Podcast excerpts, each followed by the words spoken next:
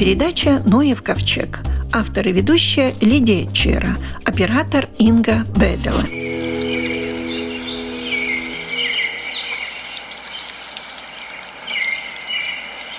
Апрель месяц – это месяц птиц. В самый разгар миграции орнитологи, конечно же, в самой гуще птичьих стай. Одни читают птичьи кольца на лапках озерных чаек и подсчитывают потери от американских норок, другие фотографируют маленьких птичек и выкладывают фото в интернет для знакомства. А есть орнитолог, который за 10 лет собрал уникальную коллекцию птичьих голосов.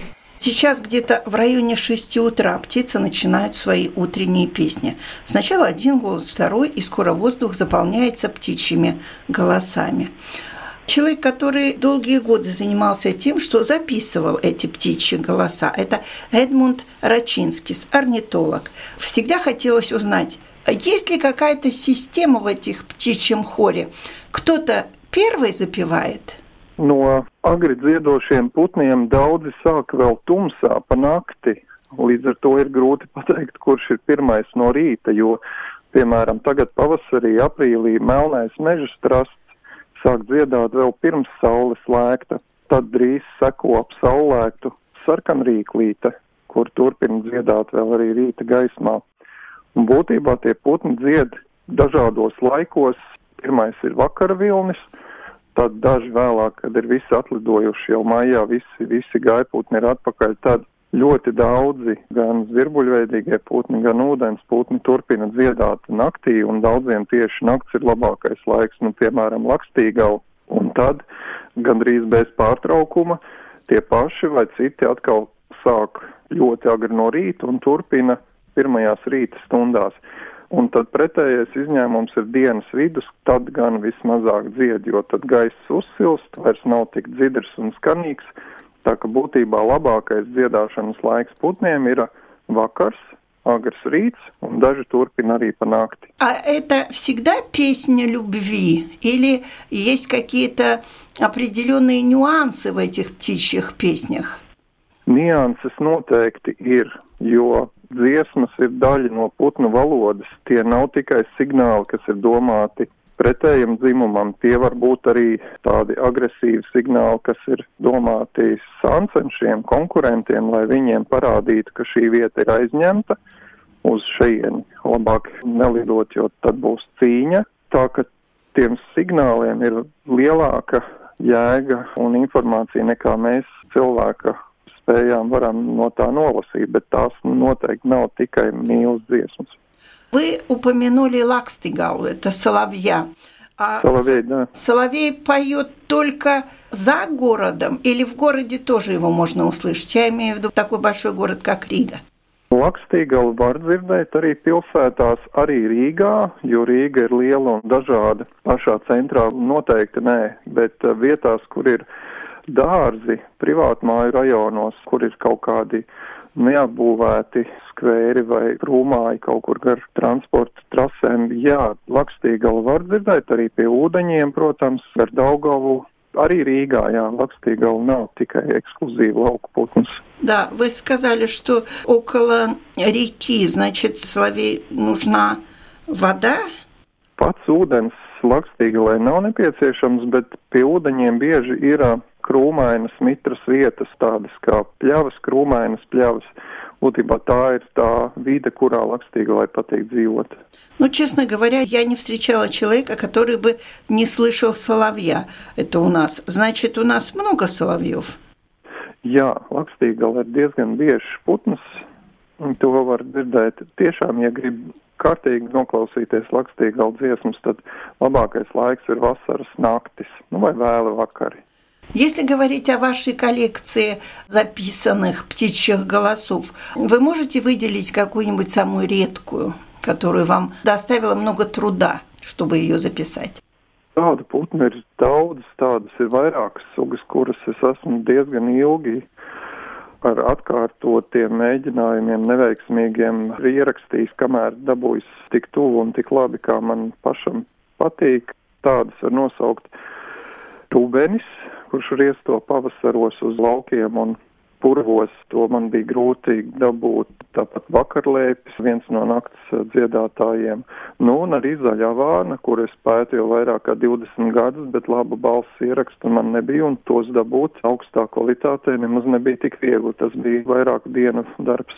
Мне кажется, сизоворонка – это Заля Варна. Сизоворонка, разве это не отряд вороньевых? Разве она не каркает? У нее есть своя песня? Viņai tiešām atgādina vārnu balsis, bet pati zaļā vārna nav vārnu un kraukļu radinieks. Viņa ir citā grupā, kurai piedara arī zivju dzenīši un pupuķi. Tā ir tāda atsevišķa putnu kārta, diezgan tropiskas izcelsmes putni, kuriem Латвия ir tikai šie nosauktie pārstāvji.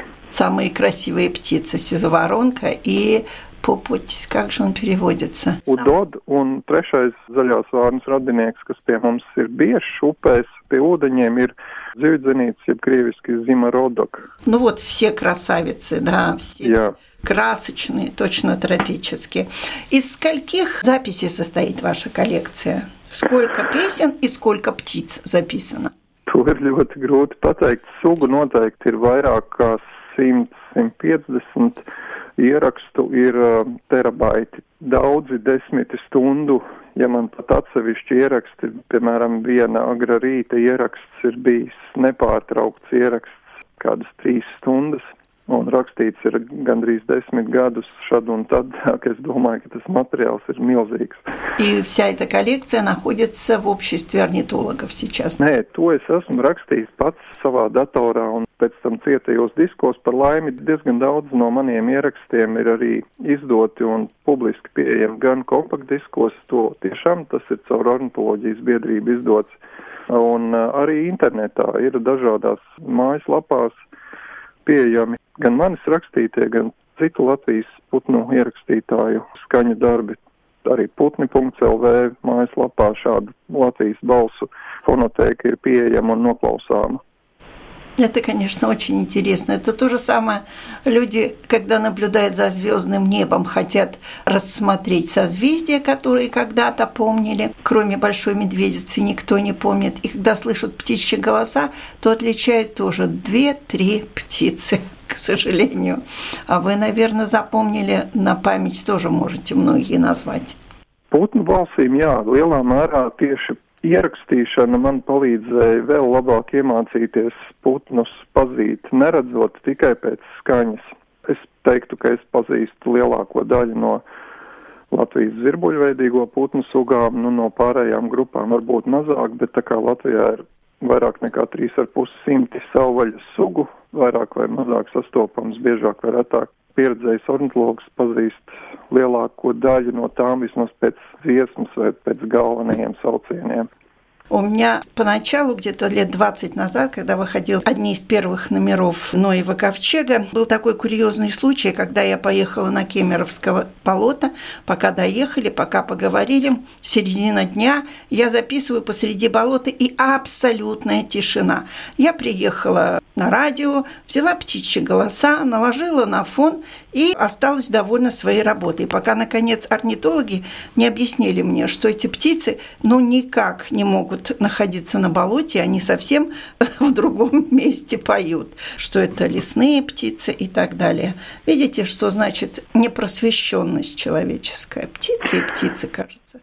Jā, to var saprast, un starp citu, to bieži dzird filmās, gan mākslas filmu, gan dokumentālo filmu, skatoties vienu, ko rāda, un dzirdot, kas ir pieskaņots klāt eh, fonam, un tur var būt sniegs un dzirdam ir tāda putnu balss, kas ir tikai vasarā, vai kā jūs teicāt, purvā var dzirdēt to, kas purvā nekad nedzīvo un tam līdzīgi. Jā, tur filmu veidotāji tiešām бежи греко. Спасибо большое вам за работу, хотя она и шла 10 лет, но она увенчалась успехом.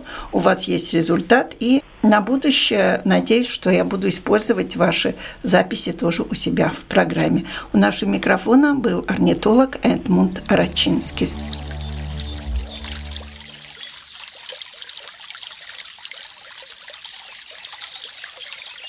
Продолжаем нашу передачу орнитолог Дмитрий Бойко, частый гость нашей программы. А где, Дмитрий, вы в апреле? Что вы, каких птиц считаете, наблюдаете? Я, наверное, как всегда, больше с водоплавающими. По лесам не бегаю, но и март, и апрель, это у меня очень частые выезды, больше выходные по полям, по лугам, не столько по прудам и озерам, поскольку сейчас хорошее время миграции водоплавающих птиц. И, конечно же, мой вид, который я изучал и изучаю, и, наверное, буду еще какое-то время изучать, это лебедь-кликун. Эти птицы с удовольствием питаются рапсом, то есть озимым рапсом, который сейчас как раз зелененький, сочный. Конечно, это не нравится э, да, хозяевам, фермерам, скажем так, да. Но природа есть природа, природа приспосабливается, и не зря и гусей мы можем на полях видеть, и лебедей, и журавлей, потому что они приспособились, сельское хозяйство довольно интенсивное, ну и зачем где-то в пруду, в озере искать какие-то водоросли, когда можно вылететь на поле и спокойно посидеть и вкусно покушать. Это касается лебедей и гусей. Так вот, в этом году большие стаи гусей видел, в Курзаме меньше было. Но вот, скажем, в окрестностях озера Буртнекс за неполный день около 8 тысяч гусей видел. Конечно, это не одно поле, не одно место, но все равно сравнительно небольшой территории. Лебедей, надо сказать, в этом году пока что-то мало. Самая большая стая 200 особей всего я видел. Но я думаю, для людей, которые так повседневности не занимаются наблюдением за птицами, стая в 200 лебедей тоже покажется такой большой и впечатлит. Я думаю, многие, кто передвигается на машинах, видели стаи гусей. И здесь недалеко от Риги, где Рижская объездная, недалеко от Саласпилса Салкауна, тоже стая где-то ну, полторы-две тысячи, как какой день. Там убранные поля. И вот гуси там кушают различные корни, стебли оставшиеся, а на ночь летят на Даугаву ночевать. Так что побудут у нас еще какое-то время и полетят дальше на север России, где надо сказать, что уже и у нас гнездятся птицы. Даже лебеди первые сели на яйца, чибисы, жаворонки, совы. Так что довольно много птиц уже и у нас думают о потомстве.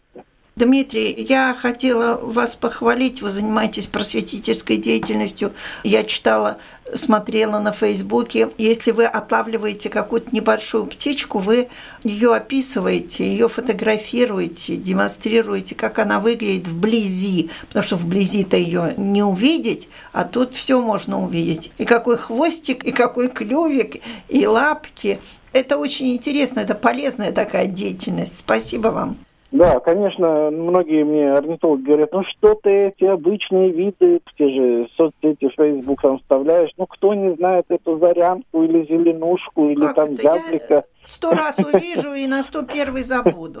Вот, и я им говорю, я говорю, это для вас это обычный вид, который вы видите в бинокль или знаете песню, что птица поет, потому что сейчас, конечно, весной не столько можно птицу увидеть, особенно когда попозже листья появятся, но только по голосам маленьких птиц можно будет определять, кто и где поет. Ну почему же простым людям не показать красоту нашей природы, потому что людям лишь кажется, что ай, у нас там все серое, или там как лебедь белая, и нету никого такого прекрасного, красивого, с различными красными, синими цветовыми гаммами. Есть и у нас в природе такие маленькие птички красивые, особенно весной, самцы. Это не так, как у людей. У людей, наверное, все-таки женщины более стараются выглядеть лучше, красивее, чем мужчины, а в птичьем мире наоборот самцы более яркие, еще и поют в большинстве своем, да, если это певчая птица. Конечно,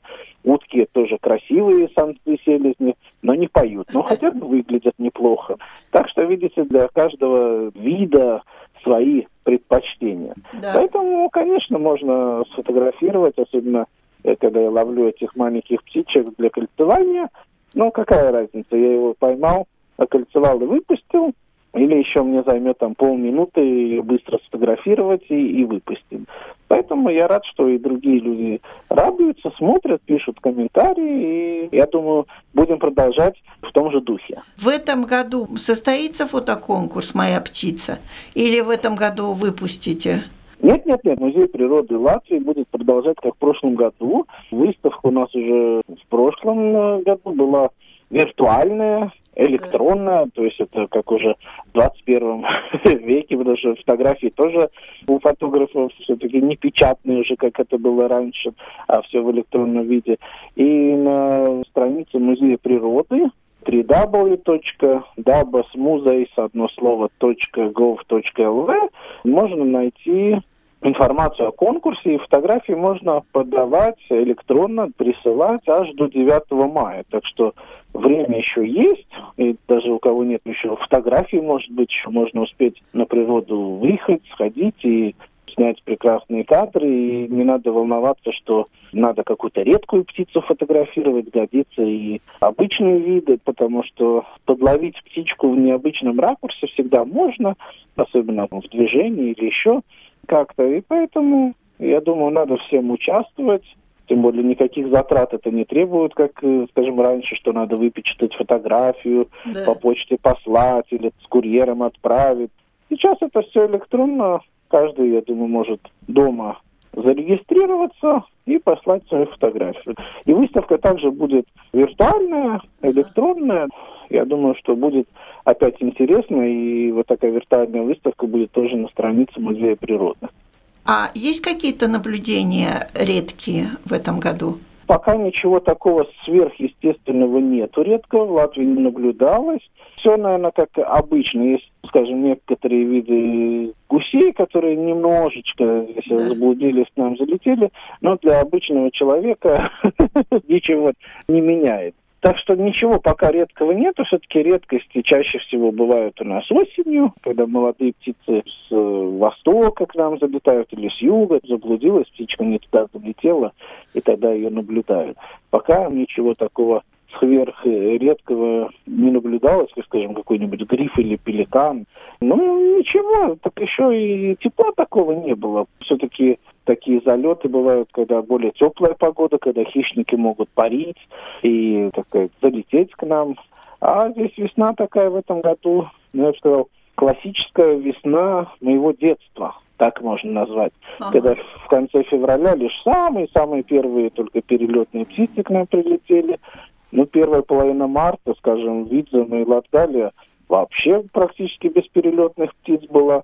Так что вот во второй половине марта лишь вся страна наполнилась мигрантами. И надо сказать, что еще миграция продолжается и идет полным ходом, скажем так. Да, и еще до какого 10 мая птицы еще к нам будут и будут прилетать. Самые последние к нам стрижи прилетят, сизоворонки, скажем, иволги, да, и другие птицы, так что еще лететь и лететь, но я думаю, белых аистов уже люди наблюдают везде. В начале апреля такая массовая миграция была, если еще в конце марта кое-где были аисты белые, но сейчас практически в любом гнезде одного или двух можно видеть. Если одного видите, не волнуйтесь, еще все-таки последние не прилетели к нам, так что парочки еще состоятся, аисты зимуют в разных местах самец-самки, то есть не зимуют вместе, как, скажем, лебеди. Поэтому, если один, ничего, не волнуйтесь, через какое-то время и второй прилетит. Что за семья отдыхают друг от друга вроде? Это правильно, чтобы не надоедать друг другу. Спасибо. У нашего микрофона был орнитолог Дмитрий Бойко.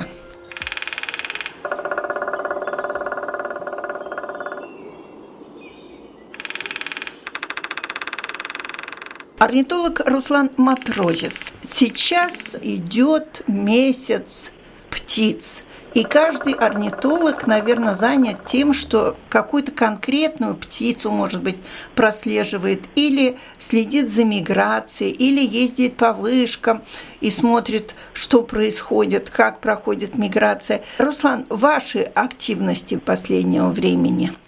Ну вот уже последние 10 лет – конец марта и начало апреля – это время, когда в Ригу прилетают озерные чайки. Это птицы, которые зимуют э, на территории почти всей Европы. В основном это, конечно, побережье Балтийского моря в Дании, Германии и Польше, но многие из э, наших птиц улетают даже до Испании. Это с черными и головами? С коричневыми такими. И получается, что они вот когда прилетают к нам обратно, они прилетают массово, то есть там в местах, где люди их подкармливают или подкармливают других водоплавающих, а чайки забирают этот хлеб, то там скапливаются сотни птиц. И если присмотреться, то часть из них, примерно каждая сотая птица, имеет кольцо. Кольцо может быть или металлическое, или металлическое плюс пластмассовое. Это орнитологи в разных странах кольцуют этих птиц. В основном то, что мы здесь видим, это или окольцованные как птенцы в Латвии и в ближайших странах, или это уже пойманные на зимовке, скажем, в Германии, в Дании, в Голландии, в Англии, в других странах. И если проследить, пытаться прочитать вот эти кольца, то получается очень интересная информация, что мы видим, какие птицы где зимуют, то есть вот определенные птицы, которые даже если родились они в Латвии, то зимуют они очень в разных местах, то есть это не какое-то одно место. Это буквально от Англии до Испании и от Италии до Польши по всей Европе. Поэтому вот во время, когда они массово прилетают, очень много колец можно прочесть. То есть за день можно прочесть от нескольких до 12 колец, вот в этом году было. И вот эту информацию потом сложив вместе, можно очень интересно увидеть картину. То есть чисто географически картину можно увидеть, да? И географически, вот если это в одном месте повторять, вот каждую весну читать эти кольца, то мы видим, что многие чайки каждый год возвращаются в определенное место, на Даугавпин горах, вот такое популярное место. И даже видно, что они прилетают почти в одни и те же дни. То есть у многих птиц действительно сложна какая-то вот такая внутренняя система, что они вот возвращаются в определенное время. Если даже весна будет чуть раньше или может чуть позже, то они все равно вот возвращаются в определенное время. Так что чтение вот этих колец дает и научную информацию, и это просто очень, ну скажем, такой в определенном смысле азарт, такой спорт, когда ты приходишь, ты ищешь и радуешься, когда находишь, и потом получаешь информацию, где они контролированы, потому что очень много птиц имеют метки. Это такие пластмассовые длинные кольца, их очень легко прочесть. Поэтому такие метки читают по всей Европе, и иногда даже видно, что неделю назад эта птица была в Польше, вот уже сегодня она в Риге. О. То есть мы видим, вот когда она стартовала и за какое время она перелетела это расстояние. Озерные чайки – это далеко не редкость, их очень много, мне кажется, и не только у нас, но и по всей Европе. А некоторые озерные чайки прилетают сюда, чтобы гнездиться. Есть наши, так сказать, те, которые здесь э, гнездо вьют – но в основном наши птицы, которые гнездятся в Латвии, то они возвращаются на места своего рождения, если там еще есть место, где гнездиться. Вот, скажем, в конце прошлого года уже снесли пристройку к Прессес Намс, где была очень большая колония, до двух тысяч пар там гнездилось. И теперь они прилетели, они не знают, где гнездиться, потому что место уничтожено – и, скорее всего, большая часть из них не найдет в этом сезоне места для гнездования, потому что таких хороших мест ну, сравнительно мало. Но в основном, конечно, те птицы, которые мы можем прочитать кольцами, это окольцованы на зимовках. То есть, скажем, немецкие чайки, которые там родились, они в Латвию не прилетят. Но если там немцы окольцевали во время зимовки наших птиц, то они вернутся. Поэтому получается, что птицы примерно вот за лет 10, наверное, с 15 стран здесь в Риге контролировались, но в основном-то все это местные птицы, то есть это латвийские. Иногда бывает, что в Эстонии родилась чайка, она тут пролетая обратно в Эстонию, вот ее тут заметили. Вот в этом году была такая редкая с московским кольцом, окольцована в Новгороде птенцом.